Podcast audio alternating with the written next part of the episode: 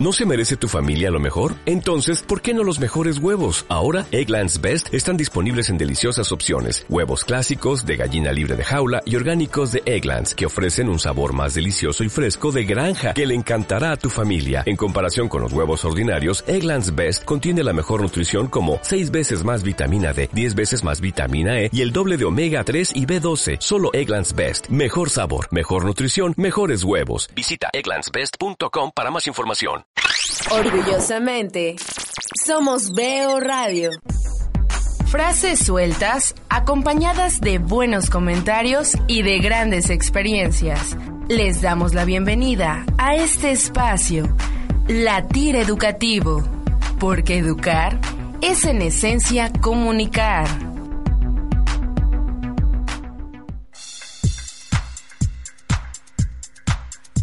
Hola, ¿qué tal? ¿Cómo están? Espero que muy bien después de las fiestas navideñas y el fin de año. Espero que estén, pero requete bien, ¿no? No, pues, pero bueno, este, ¿qué creen? Estamos muy contentos porque esta es una nueva temporada del programa de ¿Qué número, qué número, qué número? Pues se supone que es el tercero, el tercero, a la tercera temporada, ¿no?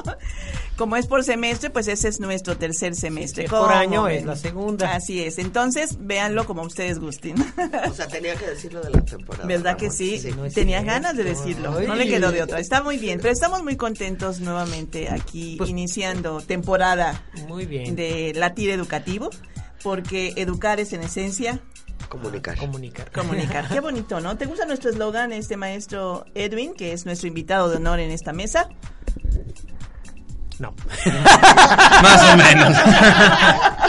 Como que lo pensó mucho, ¿verdad? Lo Como que, como que ya era invitado de la mesa ya. Y bueno, pues ya saben ustedes, eh, con nosotros los maestros, la maestra Ventura, el maestro Ramón Hola. Hola, ¿qué tal? Y y el maestro Edwin, Edwin. Hola. eh, en, en esta, en esta ocasión como un invitado Hola. especial. Es que aquí te, te llega más este eh, maestro Edwin. Bueno, Pero pellizca, eh, y- cuidado. Y, y su servidora, eh, Imelda. El micrófono.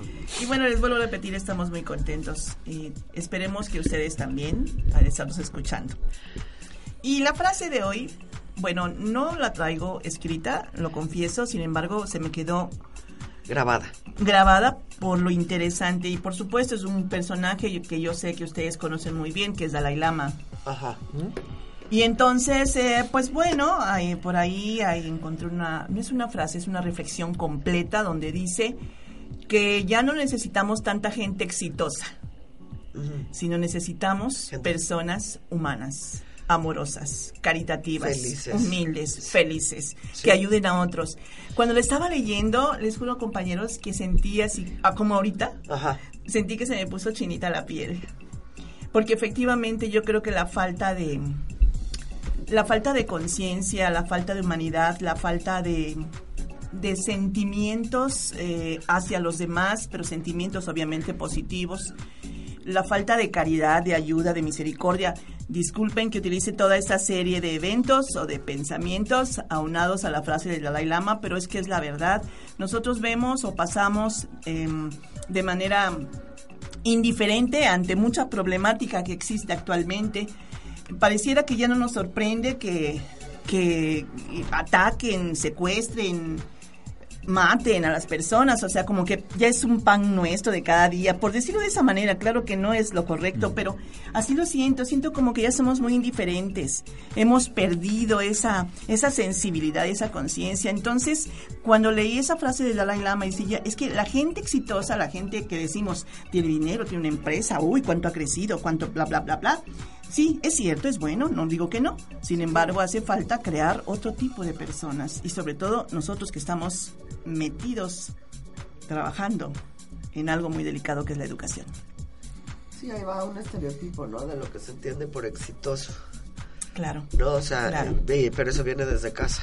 claro, O sea, tú vas a progresar o vas a mejorar en la medida en que acumules bienes, ¿no? sí. No, y la misma O sociedad, recursos. ¿no? Claro, por te, supuesto. Te, exige. Estamos, acaba de pasar la temporada navideña y pues y que hay que regalar pues afecto, no no lo compres, ajá, ¿no? Y las tiendas están llenas de Sí, sí, gente sí, comprando sí, sí. cosas, ¿no? Y endeudándose, ¿no? Cierto. Así que No sé qué diga el maestro Eden al respecto. Es un hombre joven, un hombre prácticamente recién casado. Eh, también no tiene mucho de haber salido de la carrera. conoció la felicidad. Entonces, yo supongo En busca de la felicidad. que tiene algún dato interesante que ofrecernos respecto a esto que se acaba de ¿Usted qué poner en la mesa. Ah, Que pase. yo, precisamente yo la traje, que la, la frase que traje es, es, es muy, va muy de la mano con lo que estás diciendo. Este, precisamente porque también hablaba de, de, No. de la capacidad de sorprenderse. Es, es de Bertrand Russell. Pero no se vale, todavía no. Dice, Te- no, pues para te- complementar, Ramón, disculpa. Bueno. Dice que tener la capacidad de sorprenderse es indispensable para vivir. Porque precisamente el de lo que habla es que entre más, entre más crecemos, él, él hace la comparación de, de niño adulto, pero sirve para, para cualquier tipo de tema. Entre más crecemos, más nos olvidamos de por qué funcionan las cosas, de por qué las cosas son indispensables, de por qué se creó cierta fecha, de por qué existe el cumpleaños, de por qué está la Navidad. Y empezamos a crear simplemente un montón de estereotipos, un montón de ideas en las que simplemente las banalidades nos ganan y vamos al materialismo que es como decíamos, ¿no? En donde, en donde el éxito ya no es más que el materialismo que nosotros podemos tener y no somos capaces de sorprendernos con, con, co- con pequeños logros que las demás personas hagan, sino tiene que ser a fuerzas de la misma magnitud de lo que nosotros estamos haciendo. Y, y de- independientemente de sorprendernos, sería también alegrarnos por, la, por lo que logran los demás. Claro. ¿Sí? Eh, eso es para... para ¿Aquí en Orizaba? ¿Por qué no? ¿por qué no? Donde sea, ¿no? Un docente, o sea, un docente en esencia tiene que ser una persona alegre. O sea, Sí. o, o sea, no, no me refiero a jijijo, No, no, sino no. a una persona optimista que Claro. crea que las cosas pueden mejorar. Si no, digo, la única excepción a la regla no eres tú, Ramón. no. No es cierto. Tú eres el único No, grumpy que yo eh, conozco. Pero- Y luego estoy yo. La, la cuestión cultural aquí es el la parodia o no, no sé cómo se llame este de la cubeta con cangrejos, ¿no? Ah, Ori- sí, Orizaba es una. Orizaba es una cubeta con cangrejos, donde el que trata de, de Sí, sobresalir lo- lo, lo demás lo van a bajar. Yo he tenido oportunidad de vivir en muchos lados y pues me van a disculpar la gente que vive acá, pero pero así son, ¿no? O sea, en, otros lados sí se promueve ese de- el, desarrollo personal, el desarrollo de tu comunidad, el desarrollo de tu colonia y, todo el mundo aplaude y adelante y esa colonia progresó y está adelante. Aquí no, aquí eh, sin meternos en mucho en las cuestiones de tipo político, bueno, tienen, porque yo no vivo aquí en Orizaba, pero tienen un presidente municipal que de alguna manera ha hecho muchas obras y, y en lugar de, eh, de, de apoyar o de Ay, no, felicitar sí, felicitar esas sí. esas obras. Ob- obviamente tiene sus cuestionamientos muy fuertes este, En muchas cosas. en muchas cosas pero pero las obras no no entonces este y eso es lo que a final de cuentas y con el paso del tiempo va a trascender. Ah no. Y nos quejamos y, y- porque y las porque hace. está haciendo las banquetas más anchas. Y porque esto acá obviamente tiene sus detalles negativos no pero sí este yo sí estoy de acuerdo con la frase no no estoy de en desacuerdo. Eh, lo y, único y que- más siendo de una profesión donde la capacidad de asombro es tremendamente más fuerte que es el área biológica. Ahí todos los días aparece algo nuevo eh, desde el punto de vista científico y que no nos quita esa capacidad de asombro no Claro. Mm, ten- tuve la oportunidad de asistir como moderadora a unas conferencias que dictó el doctor Ramón Rocha y de una conferencia de una doctora que vino de México, del, del- de la UNAM. No entendí nada, nada. Entonces yo estaba así con... Ay, hijo. ah, o sea, entendí su nombre y de dónde venía y después... O sea, me quedé así. ¿Y de como qué eran que- las conferencias? Era de... eh, relacionaban la diabetes con cuestiones antropológicas y sociales, ¿no? Ah, pero con términos así este el alelo no sé qué el, o sea Sí, sí, yo sí, me sí. dije pues ya lo que yo estudié. Ya se me olvidó. pues, no, no ni siquiera existía eso deja tú que se olvidó no entonces la, la capacidad de asombro sí es muy importante no y eso es lo que nos va a permitir en un momento decir ups pues estoy atrasado como docente y entonces digo tengo que actualizarme ahí voy con mi hijo y me dice oye qué es esto ay papá que no sabes le digo pues no mi- le digo, te voy a poner a hacer cosas que yo hacía de pequeño y que tú no sabes. No vas a poder Como hacer. jugar canicas. Le digo, vamos a jugar canicas. En lugar de jugar con el Nintendo o con el Xbox, vamos a jugar canicas y a ver quién gana, ¿no? Y, y chilas pelas. Ah, ¿y qué? ¿Qué es eso? Pues sí. Chilas pelas. Sí, ya te gané, ya con eso te gané Ya, y, y no papas. sabes ni por qué te Ni gané. porque, sí, es cierto. Es cierto. Fíjate que Dice Edwin que no sabe qué Ah, es pues, pelas. ah, bueno, pues ya, ya, ya perdió. Pues yo soy orizabeña. Uy, pero ahí la excepción a la regla. Exacto. Entonces, para, es, para allá iba yo. Es cierto que el- la cultura del mexicano en el sentido de no ayudarse y ayudar a otros. Sí, de no es, ser realmente solidario. Es claro. Pero o eso sea, es más en el centro y sur del país, ¿eh? En el norte, si no te ayudas, no, no vives. Aquí en el centro y sobre todo en el sur del país, tú puedes ir al terreno del vecino y hay un plátano. Hay café, hay... La comida está, ahí está el cochinito, o sea, hay comida por todos lados. Hay chayote silvestre, hay un montón.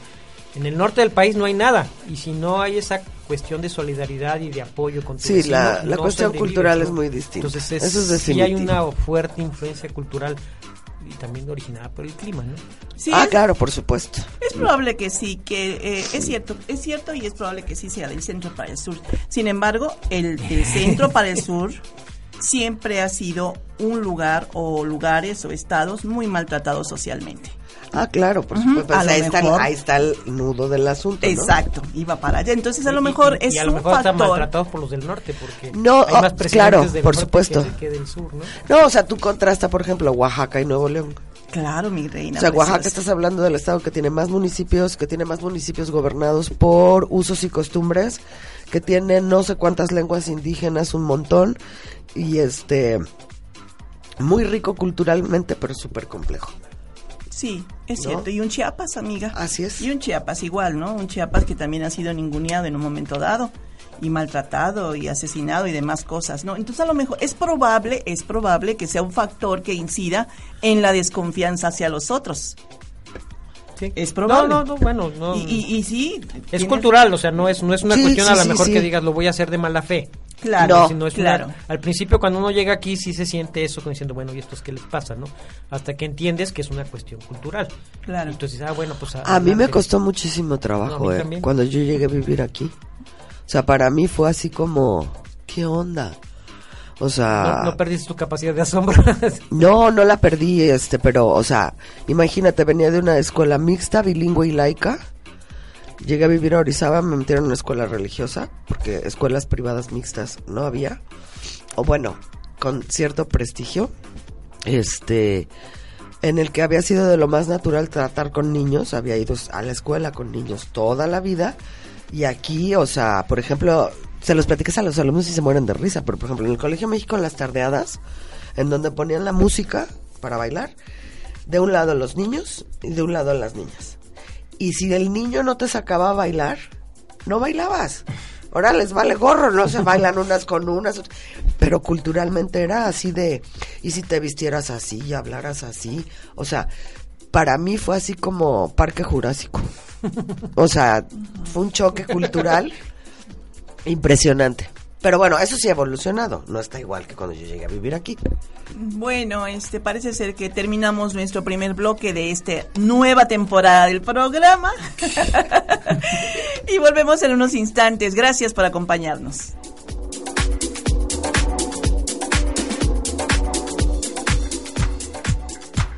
Bueno, ya estamos de regreso en este nuestro primer programa de esta nueva temporada para no entrar en discusiones que, ahorita entre en el receso hubo por ahí una discusión bastante acalorada, entonces los dejáramos en nueva temporada.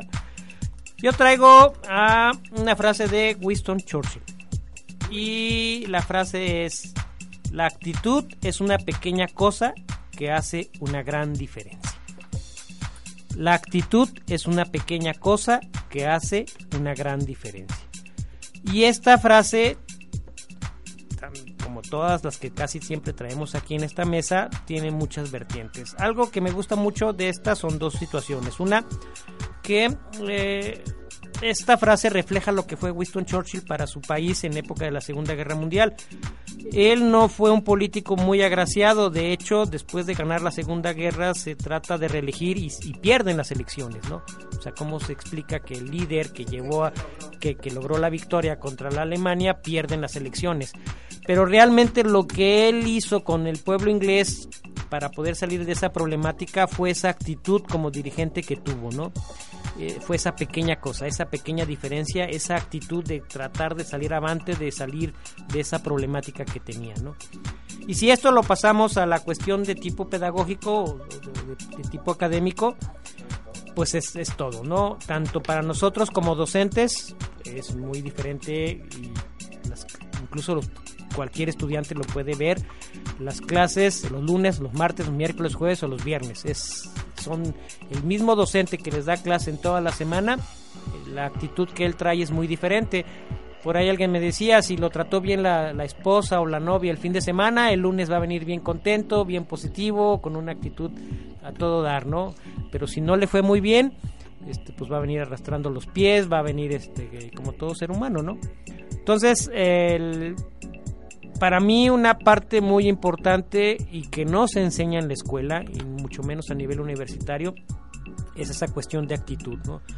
Eh, la diferencia entre ser un buen profesionista o ser un mal profesionista muchas veces no es lo que sabes hacer, ni siquiera también cómo lo hagas, sino la actitud con que enfrentes y enfrentes el problema. Eh, podrás solucionarlo o no, pero esa misma actitud positiva de tratar de resolver el problema va a hacer que tarde o temprano lo, lo puedas resolver. En cambio, con una mala actitud no se llega a ningún lado. Es como estar en un corral encerrado. Ah, yo considero que, que, la actitud viene viene súper super ligado a lo que tú haces. Por ejemplo, yo, yo, yo sé un poco la historia de Winston Churchill y, y yo sé que él por cada tres horas que por cada por cada hora que dormía estaba tres horas despierto. Es decir no, no dormía de corrido. Es decir dormía una hora despertaba tres. Dormía una despertaba tres para estar, para estar todo el tiempo atento a algo. Y yo creo que eso es parte de lo que él le llama actitud es estar dispuesto a hacer algo por un fin que según tú puede valer la pena. Claro. ya que cuando no tienes una buena actitud no haces nada. Cuando si hay un problema y tú tienes una mala actitud, la mala actitud se va a ver reflejada en que simplemente no vas a hacer nada respecto al problema, solamente te vas a quejar. Y cuando hay una buena actitud, O- o echarle de la culpa a problema, o echarle la culpa a la moderadora. o cuando, y, y, por ejemplo, si hay un problema y tienes una muy buena actitud, la muy buena actitud se va a ver reflejada en lo que haces tú para resolver el problema. y se contagia. Ese es otra algo muy importante que tu actitud como docente contagias a los propios este, estudiantes, ¿no? Entonces ellos, el, el maestro podrá saber mucho o no, pero su actitud contagia a los propios estudiantes y los motiva a aprender, a, a conocer, a, a saber más, ¿no? Y teniendo una mala actitud, pues quiero el 6 y ya, ya, ya no lo quiero ni ver, ponga el 6 y a volar, ¿no? Ya no quiero saber nada, ¿no? Pero Oh, además sí. no reconocer, ¿no? Es, eh, Ah, es- es- el no reconocer las cosas eh, te lleva a enojarte. Es decir, eh, a veces queremos que las cosas sean como nosotros deseamos. Así es. Y cuando esto no sucede, ah, no, entonces ya no me llevo contigo, ya te pongo cara, ya ni te saludo, etcétera. ¿no? Córtalas, la córtalas para siempre. Ya no quiero ser tu amigo. Ajá, sí, sí.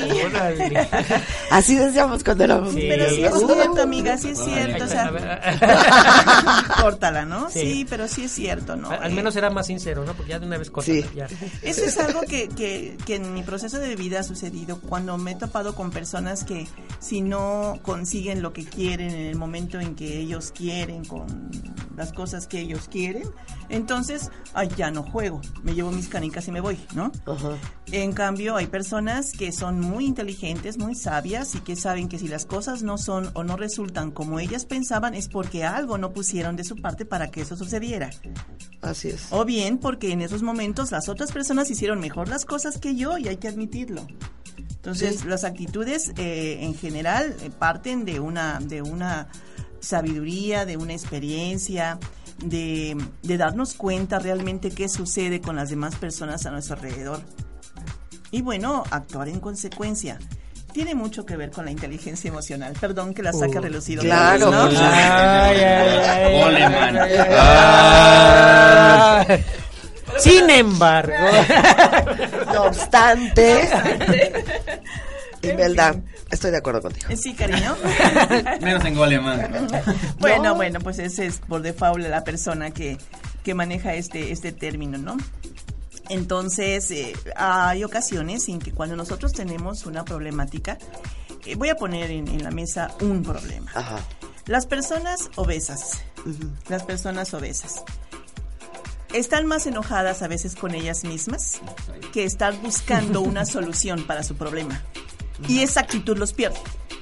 ¿Me explico? Sí, sí, sí. Entonces, eh, hay personas que ayudan. En una última ocasión, con una persona muy cercana, fuimos al médico y dijo eso y dijo, pero él solo no va a poder. Tiene, debe tener una ayuda terapéutica. Claro. O sea, debe estar en manos de un terapeuta para encontrar las razones por las cuales está enojado. Porque finalmente es un enojo. A veces el enojo te hace comer. Claro. Y entre más enojado estás, más comes y por lo es. tanto menos resuelves tus broncas. Esa actitud a veces tienen los alumnos. Entre más reprueban, más se enojan, más discuten y no acaban de hacer las cosas como debe ser. El círculo La vicioso. actitud los pierde. La falta del control de esas emociones, de ver exactamente qué está sucediendo a nuestro alrededor para poder poner en perspectiva qué debo hacer yo y- o qué actitud debo tomar, por supuesto, propositiva. Sí, es correcto. Muy bien. Es, es correcto. no, no, no, pero por, por ejemplo, ahí, este, dejando, dejando a un lado la- las partes de, de cómo controlar tus emociones, yo considero, y, y siempre he pensado que la actitud es algo, es algo sumamente circunstancial y cultural y de tu contexto, ya que si en tu familia o en tu o con tus hermanos o dentro de tu salón la gente no sabe tener una buena actitud, tú tampoco vas a poder tener una buena actitud, no porque no puedas hacerlo, sino porque no sabes cómo tener una buena actitud. Y yo lo he visto muchísimas es correcto, veces depende mucho de que las personas quisiera- que quieren hacer algo, pero no saben cómo hacerlo. Y quizá para alguien es muy obvio, pero para él no. Ajá. ¿Por qué? Porque nadie le ha enseñado quizá que es una buena actitud. Tiene el concepto en la cabeza, tendrá la definición en la cabeza, pero no sabe cómo materializarlo en su persona. Y, y lo he visto ahorita ves la- las personas gordas, ¿no? Otra vez el ejemplo.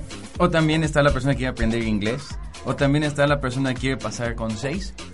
¿Qué, qué es lo que pasa? La persona quiere, quiere adelgazar, pero no hace nada por ello.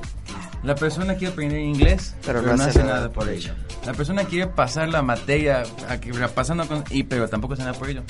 Entonces, eh, a veces el problema es que, o de dos, o no le das el suficiente peso al objetivo, y por eso no haces nada, o no sabes qué hacer. Y aunque, aunque te miles de cosas, no sabes cómo aplicarlo en tu vida. Sí, sí, eh, yo creo que en ese sentido hace falta disciplina. Eh, disciplina en la vida, buenos hábitos. Y lo que tú dices es muy cierto. El contexto, el contexto influye mucho en saber o no tener actitudes positivas. Por ejemplo, un padre gruñón o un padre autoritario como hacia los hijos, ¿no? Ajá, no, o sea, por ejemplo, en tu casa, ¿cómo te hablaban? Buenos días, buenas tardes. O sea, ¿cuáles eran las normas urbanas de conducta, no? O- yo voy a poner un ejemplo muy concreto, o sea, este, yo creo que hasta en eso, en, en eso soy bicultural. Este, la familia de mi mamá es de origen español, entonces yo recuerdo navidades, o sea, reuniones, todo mundo grita. O sea, se habla en un tono y nadie está enojado. O sea, todo el mundo está hablando normal. Exacto, los españolitos. Exactamente. Y es el tono normal. Tú eres otra persona, llegabas y, o sea, se están matando. En casa de mi papá era la onda gringa, completamente diferente. Y todo el mundo hablaba en voz baja. Y, a- y aprendes, ¿no? En el contexto en el que estás, cómo es la movida. O hay familias, por ejemplo, que no expresan el afecto físicamente, me refiero a abrazos, besos, este, etcétera. Hay familias en donde eso es como ofensivo, ¿no? O sea, buenos días, buenas tardes, te hablo de usted, a sus papás, o sea, sí, de- sí tiene mucho que ver el contexto y de ahí pues sales a otro contexto, ¿no? En el que tienes que aprender a leer eh, cómo es este La cultura ahí. la cultura ahí para ver qué actitud tomas, ¿no? Porque a lo mejor tú llegas, es la clásica esa de el recién egresado que tiene un chorro de ganas de trabajar y que llega a una escuela pública a trabajar y eh, hace mil cosas y organiza eventos y de, y de repente alguien luego, luego le para el carro y le dice, oye, oye, espérate. Aquí Ah. las cosas Se hacen así O no se hacen. para que no destaquen o no se hacen, ¿no? Entonces, este, y cómo tú puedes transformar ese mundo también. Ay, ven tú. Oh, no, Eso sí es muy difícil, amiguita. Dicen por ahí, hay una frase que dice que al pueblo que fueres, haz lo, que, vieres. Ciertamente. Si quieres llevar la fiesta en paz, Pero ¿qué pasa cuando va en Pero contra? si vas a la Ah, en no oye, necesariamente. pero que va en contra de llevar tus la fiesta en paz, principios. eso por aburrido, eso, ¿no? por eso, ¿qué pasa? Entonces empiezas a tener este ciertas um, um, conflictos, ¿no? Por Con las ejemplo, con la misoginia. No. Sí, Es- esa Por Miss, ¿dónde- supuesto. ¿La inglés es la Miss? por supuesto. Sí. le tengo que pedir permiso a mi marido, soy la señora de fulanito de tal. Este, sírveme, lávame. O sea, el ver eso. O, o eso de, espérame, le voy a decir a mi marido a ver qué me dice. Oye, me, me, me, me engrifa el cabello. o sea, Sí, sí, sí, espérame, ¿no? Que no sabes tomar tus propias decisiones. Exacto. Yo nada más le voy y le aviso. Soy una Exacto. persona diferente. o sea, Tranquila, estamos tranquila, viviendo- tranquila. Imelda. Su actitud Totalmente contigo, ¿no? Ya A tenemos ver un ejemplo marido me da permiso. Pero es una actitud así. ¿Permiso de qué? ¿A tu, de- tu papá o qué cosa? No. Pero esos, esos, por ejemplo, eso a mí sí culturalmente, Te pegó. un choque muy fuerte. Sí. Porque en mi casa, o sea, la metodología era muy diferente. Entonces, este, mi papá dijo, el niño aprende a hacer cosas de niña, cocinar, lavar, planchar, etcétera, y las niñas aprenden cosas de niños. Cambiar un fusible, destapar un caño. En fin. Muy bien. Creo que ya se acabó. Y con esta reflexión terminamos este bloque. Ya no nos alcanza una hora, vamos a ver si podemos am- ampliarlo. Bueno, pero la actitud es la actitud. Ok, no se vayan, continuamos. Bueno, bienvenido de nuevo a este segmento. Em, yo les voy a compartir una, una frase, es de mis frases, es de mis frases favoritas. Es de, es de un basquetbolista muy famoso, se llama Michael Jordan. Él, él, este, él, él, él escribió un libro que se llamaba, más o menos como cómo llegar al éxito. Y es un libro chiquitito, dos, tres páginas, te lo lees en me- de- de tres, cuatro segunditos. Pero de todo eso hay una, hay una solamente una frase que yo, que yo rescaté y que me acuerdo de eso desde, no sé, desde preparatoria yo creo. En el que él dice, si crees que hacer mil veces mal algo te va a llegar a ser el mejor, no, solamente serás el mejor haciéndolo mal. A ver, ¿cómo otra vez? ¿What? Entonces, Es que lo dijo en inglés. perdón. In English, please. Ah, bueno. Sí, sí.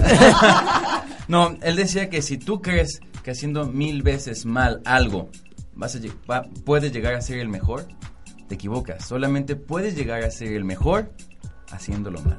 O sea, serás el mejor haciéndolo mal, Ya. pero eso no te garantiza nada, ¿no? Y, y de aquí que yo lo contrasto con otra frase de un japonés que se llama Kenichi, que él decía, regresando un poco a este, al tema de la disciplina, que le decían, oye, es que eres muy bueno en lo que haces. No, no soy bueno, solo soy constante. Oh, Oh, maravilloso. Puc.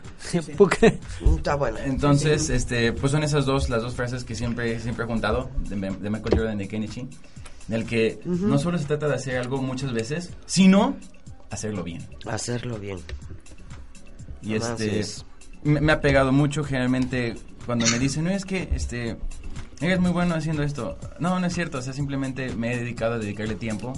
Este, le he dedicado el tiempo necesario, he hecho esto, he hecho esto para poder llegar a esto. Cuando hay gente que, que vemos que quizá, ah, por ejemplo, el ejemplo de Henry Ford, cuando él creó todo el automovilismo, cuando él creó todo ese mundo, la gente dice, ah, es que él pues, tuvo la oportunidad, es que él estaba en ese mundo, ah, es que sus papás fueron estos, ah, es que, bueno, que, que no es cierto, pero bueno, es que él tuvo las oportunidades. No es cierto, él simplemente decidió hacer las cosas que tenía que hacer para poder llegar a ser el mejor en su, en su tiempo y en su momento, ¿no? Como decíamos otra vez, hizo las cosas que debía de hacer, no las incorrectas. No hizo muchas veces lo que hacía mal, sino hizo lo que tenía que hacer bien. Hay veces en que, en que la persona aplica para el examen de medicina y van siete veces que aplica y las siete veces lo reprueba. Entonces, hacer, estudiar, estudiar todos los días, todo el día, ¿Te va a hacer pasarlo? Como dice Jordan? No, lo que tienes que hacer es estudiar todos los días lo que debes estudiar, lo correcto. Sí. No, no lo que esté mal. Ay, qué interesante. ¿eh? Fíjate que uno de los elementos de la disciplina es la constancia. Y no me cabe la menor duda de que el ser constante en la vida, cualquier cosa que realices, te va a llevar a resultados buenos. Eh, bueno, este es un, este es un ejemplo muy, muy, este, muy light, muy sencillo, muy simple. Recuerdo que como eso de los 12 años más o menos, que ya tiene un rato, por supuesto, este, Ayer. ayer, eh, yo quería aprender a hacer huevos estrellados Oh, porque ya. Era, Sí. era así como que me, encant- me encantan, todavía aún hoy, por hoy me siguen gustando mucho los estrellados, pero siempre se me rompía la yema, no me salía y en fin. Y recuerdo que estuve batallando mucho, mucho, mucho hasta que entendí y aprendí que era calentar muy bien la sartén, Así es. estar muy caliente, después vaciar el aceite y que estuviera también muy caliente, Sí, entonces y Y el- que el huevo no esté salido del refri, que esté... Ah, fíjate, eso no me lo sabía, pero bueno, en ese tiempo no había Oh. refri en la casa, por lo tanto no había problema con ese detalle. ¿no? Bienvenidos a... No podía existir ese detalle. Sí, porque y además eran huevos de rancho. Oye, ¿te fijaste el rollito de sándwich y el truquito del, en el congelador y ahora el No, pues estoy huevito bien, estrellado? estoy bien educado. Date cuenta, ¿eh? No te- Ama- ha habido constancia y disciplina. Exacto. Disciplina no, porque me, me he tratado de disciplinar, pero me... Bien adiestrado. Es más, bien, es- más bien es Un adiestramiento. adiestramiento. Pero bueno, es cierto. Este la fue constancia- latir culinario, porque Oye, cocinar tiene- es en esencia... Tiene que ver con la otra vez con la con la actitud, ¿no? Y, Sí. y como lo Es hemos que dicho en otras actitud no- ocasiones nada del miedo, a mí me pasó, por ejemplo, para aprender a manejar. No sé, a la fecha soy muy precavida. Mi mamá dice que soy miedosa, pero pues mi mamá fue una salvaje al volante, ¿no? O sea, ella al revés, así de... Yo quizá porque aprendí muy grande, pero fue algo que me costó muchísimo trabajo, pero me daba miedo. Dije, tengo que aprender, porque tengo que aprender, porque el día de mañana lo voy a necesitar. O sea, y no aprendí a manejar hasta que estuve embarazada. O sea, hasta que pensé que si se llegaba a presentar una emergencia y no tenía a la mano nadie en que manejara, más en el lugar donde vivía, pues no iba a poder sacar a mi hijo del Claro, problema. Claro. Pero me costó muchísimo trabajo. Sí, Mucho. amiga, Pero vencer el miedo. Igual con la computadora. Pues no sé Ah, ustedes claro. dos, ¿verdad? tocó. Tú no, porque ya eres nativo digital. No, sí, No, sí. igual, pero, igual, igual. o sea, agarrar y este, anotar y que le fuera a pasar algo no, a la máquina. Y... A mí me tocó... Ah, te meten en acá. No, no, y oye. sí. No, y hoy Sí. por hoy, hoy por hoy, yo no puedo decir, ay, qué bárbara, cómo la manejo, ¿no? Todavía sigo buscando y Ah, buscando claro, sí, pero- formas pero bueno, ya- mejor. Claro, pero que ya le utilizamos la herramienta, O ¿no? incluso hay cosas que, por ejemplo, yo tengo que hacerlas en papel. Si no, no, no, no me Eh, entra. a mí también, Yo porque también me obligaron, o sea. Yo manejo la hoja de papel. Superman, Hay cosas que tienen que ser en papel, no puede ser todo en la computadora. Ah, claro, sí, y sí, a lo mejor después del papel lo puedes pasar en computadora, pero finalmente Pero, por ejemplo, tu diagramas, esquema, tu esquema el mental, bosquejo, el esquema esquema mental, mental. ese aquí Sí, en ese el papel. no, Yo también no. todavía lo acostumbro. fíjate, Claro. Todavía lo acostumbro. Eh, hablando de constancia, entonces ahora volcándolo en el aula, eh, yo creo que a nuestros alumnos, a una buena parte de ellos, lo que les hace, fal- les hace falta es constancia, disciplina. Porque ellos quieren hacer las cosas de un día para otro. Y de un día para otro no salen como uno esperara que, que salieran. ¿Tú qué opinas? Yo- yo- Saludos a mi yo grupo tengo de un, educación. un ejemplo eh, personal que me hizo un... un- un- ¡pah! me, me explotó la cabeza después de que me pasó eso. Ah, Yo hice un examen de inglés de nivel proficiency, o sea, es, es de los más cañones que hay. Y yo dije, eh, sí lo paso. Saqué seis. Entonces, Hay que hacer la aclaración de que el, ingu- el inglés es lengua materna de, bueno. Entonces, del maestro Edwin, ¿no? Digo, para que se entienda el Entonces, ejemplo. pues, yo hablo inglés desde que soy niño, yo nací Claro. con los idiomas. Y, y decir que, que mi inglés es un inglés súper vulgar, que yo realmente no hablo inglés, que hablo cualquier otra cosa, Menos inglés. menos inglés, me, me hizo un shock en la cabeza. Entonces me dediqué a, pues, ¿qué estoy haciendo mal? Pues, ¿tú qué estaba hablando? Exacto. chino, quién sabe qué. Entonces pues, me di cuenta que quizá, que, que- entonces me di cuenta que mi inglés no estaba a la necesidad del examen. Es decir, es un inglés muy académico.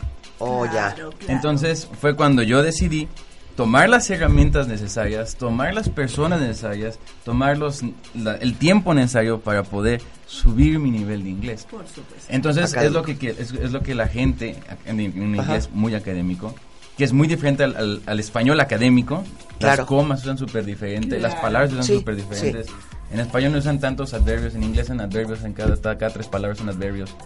Entonces, ah, ¿qué es lo que pasa cuando, cuando un alumno te dice que no puede y tú le intentas dar las herramientas y él no las toma? A veces uno como docente se frustra porque a uno le gustaría que esta persona entendiera cuál es la solución, o por lo menos la solución que nosotros vemos, porque quizá ya pasamos por ahí y no lo hacen. Y le pasó a mi asesor de inglés que me decía qué es lo que tenía que hacer, y según yo lo hacía, pero no lo hacía bien. Eh, entonces, nuevamente es, es, es entender que hay que hacer las cosas cómo se deben, o sea, hacerlas de la manera en cómo se deben, como deben de ser realizadas. Y de a lo mejor a la correcta. primera, ¿no?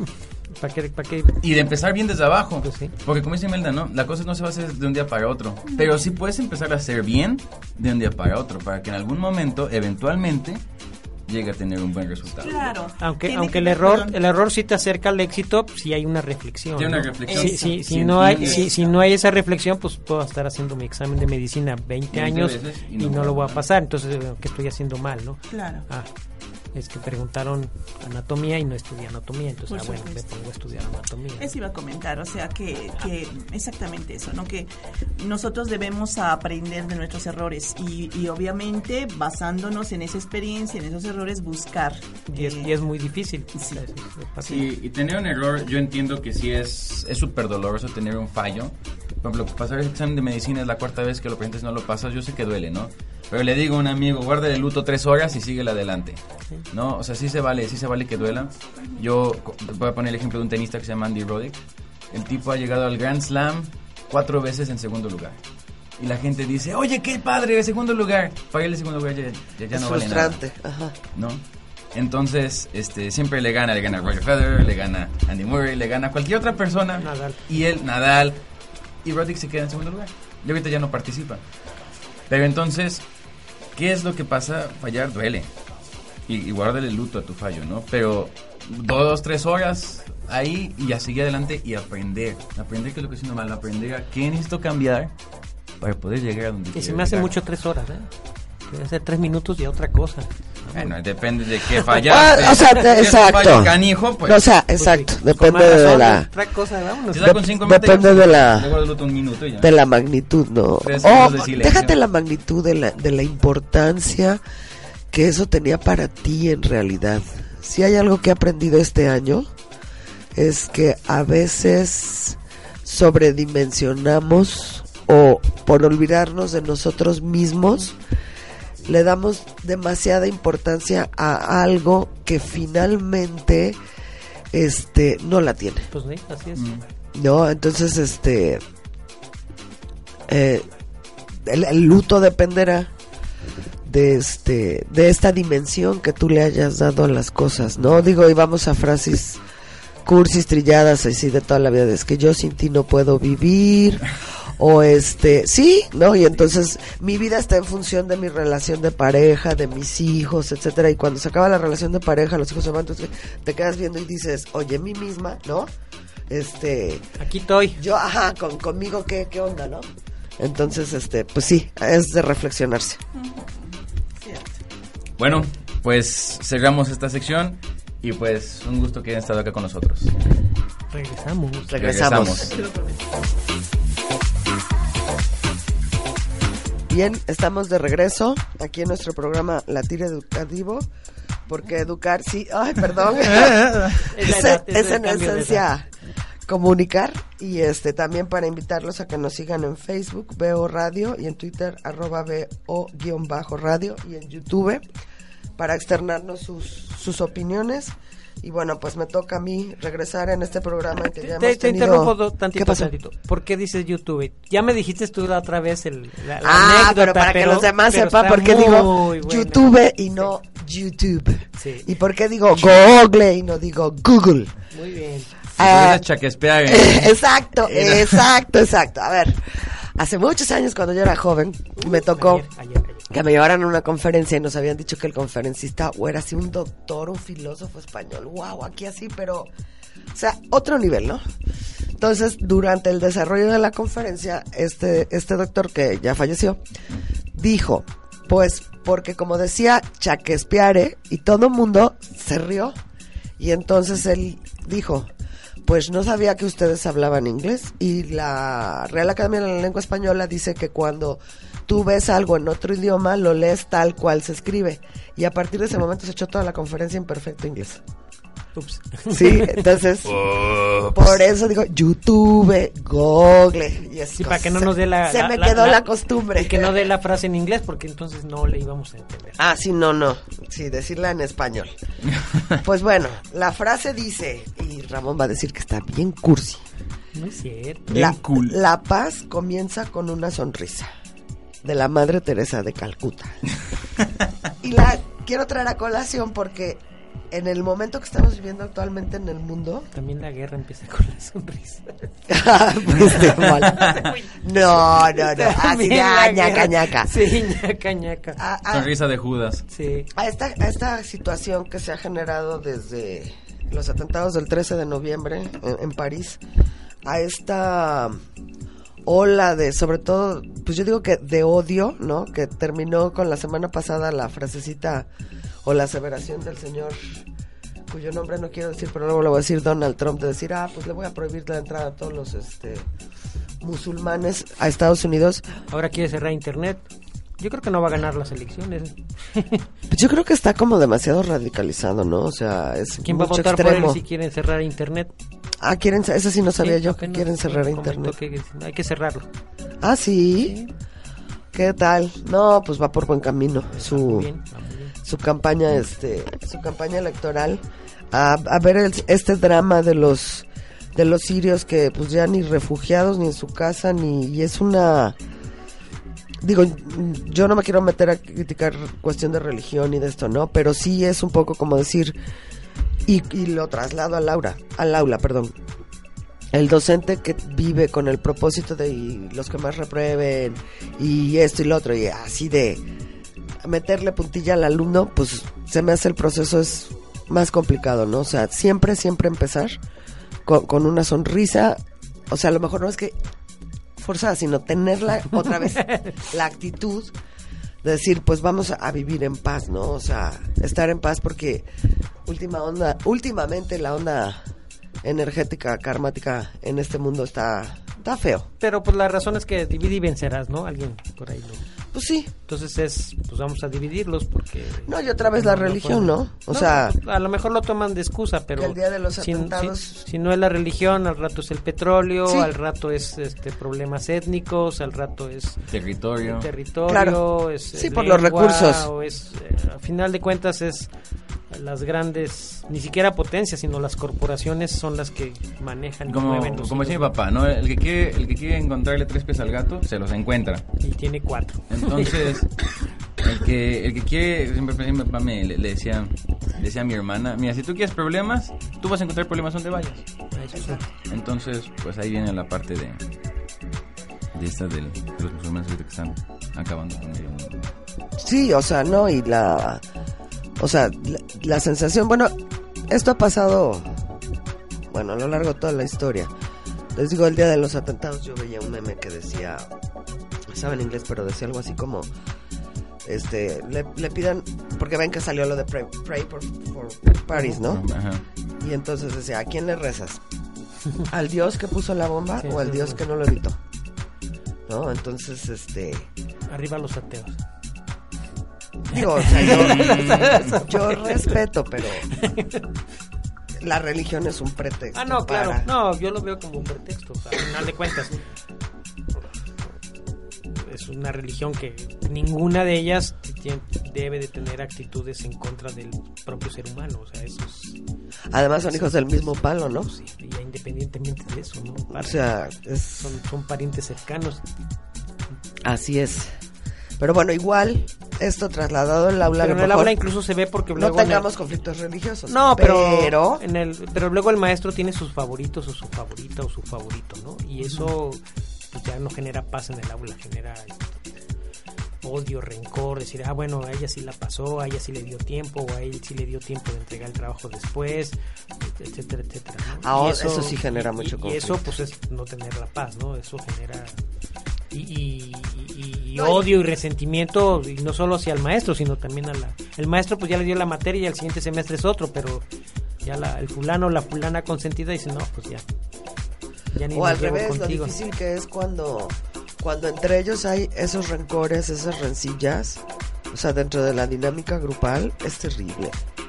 Sea, para poder trabajar bien con ellos, y, y generalmente No, luego no es este que si fulana, este... los que se pelean se pelean con- porque son iguales. Luego luego pasa no o sea se pelean y se pelean porque tienen actitudes Similares. son, son, son muy se ven se ven reflejadas en el espejo o reflejados y pues no les gusta. Pero son son ellos mismos no aunque se están viendo en otra gente no entonces luego resulta que que son ellos mismos y pues deben de cambiar su actitud para poder cambiar la, la actitud de los demás. ¿no? Sí, así es. Pero incluso pues de ahí parte el origen del bullying, del ciberbullying y todas las agresiones que puede haber, este, tanto físicas o mentales o virtuales, ¿no? Ajá. Y, y muchas de ellas o algunas de ellas pueden ser provocadas por el mismo maestro o la maestra, ¿no? Sí, claro. Que con falta de tacto, a lo Sí, mejor sin querer, burro. incluso hasta a lo mejor sin querer, ¿no? O qué flojo eres, qué burro eres, de enfrente ¿no? de... O decir, bueno, pues sí, entrégamelo mañana, ¿no? Ay, maestro, pero usted nos dijo ayer que no. Sí, pero no me acordaba, ¿no? Bueno, también ahí hay una cosa bien importante, que yo la manejaba cuando daba la de filosofía del hombre y de ontología. La justicia no es darle a todos lo que quieran, sino lo que cada quien necesite. Porque ahí sí, por ejemplo, es como los hijos. Yo nada más tuve uno, tú tienes dos. Pero, o sea, en mi casa, en mi casa, o sea, o sea, cada uno tiene necesidades distintas, ¿no? Por ejemplo, yo era, se lo pueden imaginar, de niña. Tierna. A pesar de que tengo un umbral del dolor muy alto, era medio, medio, medio melodramática, diría mi mamá, ¿no? De, ay, me duele y no sé qué. Entonces, mi mamá decía, cuando Ventura dice, me duele el estómago, es esperar tres días a ver este... Bueno, En cambio, cuando Liliana decía, me duele el estómago, es corre al hospital porque es una apendicitis, ¿no? O sea, cada hijo es distinto, ¿no? Exacto, sí, sí, sí. O sea, así como cada hijo es distinto, cada alumno es diferente. Entonces, en ocasiones a uno sí le toca hacer ciertos ajustes, pero yo creo que es una de las cosas más feas que te toca ver en el aula, ¿no? Este... ¿Cómo se dividen y cómo se separan? ¿no? De hecho, el semestre pasado me tocó y es un grupo donde así marcado rechazo a una persona, a una persona muy feo, muy, muy feo. Y es tener tú la de jalarla, o sea, integrarla, este, no dejar que, que este, que la segregación la, la lleve al, al fracaso, ¿no? Porque sí, este, a veces somos demasiado crueles. Aparte se marcan, ¿no? Dicen, no, pues ya fracasé acá y en el otro lado pues también voy a fracasar. Ya no quiero, Exactamente. ya no Ya quiero quiero estudiar, ya no, porque me va mal, ¿no? Exactamente, ¿no? Cuando no necesariamente es es eso, ¿no? Y lo hacemos cotidianamente con todas las personas que, que tratamos y como que estamos involucrados, ¿no? Sí.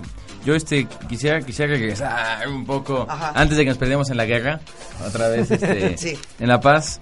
Ah, yo, yo yo considero que la parte de, de la paz comienza con una sonrisa. Quizá, bueno, no, yo lo considero que así. Lo podemos ver como comienza con un gesto de empatía, con un gesto de que tú me importas, Exacto. con un gesto de que para mí Exacto. lo que te preocupa igual y no lo conozco, pero es importante. Hay una frase de, de este de, de Voltaire, Sí, muy sí, buena sí. en el que dice, la verdad no congenio con tus ideas, pero defenderé tu derecho. de hecho hasta la muerte, ¿no? No, o sea, aunque me cueste la muerte, Sí, defender tu derecho mi expresarlo. vida tu derecho. Entonces, yo creo que por ahí, yo creo que por ahí va la, la meta de Cucuta. No, no quizá la sonrisa literal, que la sonrisa literal de por sí es un gesto de empatía, sino más bien al hecho de poder sentir empatía, a, a poderte poner en tus zapatos de alguien más. Y ahí es donde comienza la paz, porque sabes que a ti no te gustaría que te pasara eso, ¿no? El respeto al derecho ajeno es la paz, también decía Benito Juárez. Así es. Y este, Pero sí, la empatía es muy importante. saber, por, por ejemplo, están precisamente la razón por la que quizá ocurren las las las violencias en el salón, las guerras en todo el mundo y lo demás, es porque pues porque falta entender a la persona. Tratar de ponerse en el lugar del La- otro, ¿no? Entender por qué la persona está pasando por eso. Sí, así es que lo hacemos, juzgamos muy fácilmente, ¿no? Ay, ¿cómo deja que la traten así, que le digan, que la tornen? No te has puesto en su lugar, ¿no? Por ahí, no, no se puede juzgar. Y luego entras y dices, no, pues a mí me gusta, ¿no? Exacto, Muy bien. exactamente. Pues bueno, Bueno, pues recapitularemos las frases de nuestro primer programa montón. de esta temporada. que ahora fueron más de cuatro. La actitud es una pequeña cosa que hace una gran diferencia de Winston Churchill. Eh, verlo y estar delante de nuestros ojos requiere un esfuerzo constante. Eh, si cuesta, la, bueno, la de Edwin que en pocas palabras es que lo que importa es la constancia, no hacerlo mal. ¿Y qué me falta? La tuya. Ah, sí, la paz comienza con una sonrisa de la Madre Teresa de Calcuta. Bueno, y con esa madre nos vamos a ir de este programa con la madre Teresa de Calcuta, perdón. Aclaremos. Y recordando que nos pueden seguir y nos daría mucho gusto escuchar, ver oír y leer sus comentarios en el Facebook, en Veo Radio, en el Facebook, en el Twitter, Facebook. en arroba Veo-radio y en Pinterest y en todas las demás Veo Radio. Siguiendo la norma del doctor. Muy bien. Entonces, no dejen de escucharnos, sintonizarnos y seguimos en Veo Radio, en la mejor radio universitaria del mundo. Y agradecemos muy especialmente al profesor José Luis Intriago, que está en los controles, luego nos regaña, pero no hay problema. Ok, continuamos y seguimos en el siguiente programa. No dejen de escucharnos. Es todo por el momento. La mesa de debate se cierra. No te pierdas la siguiente emisión de Latir Educativo. Orgullosamente, somos BO Radio.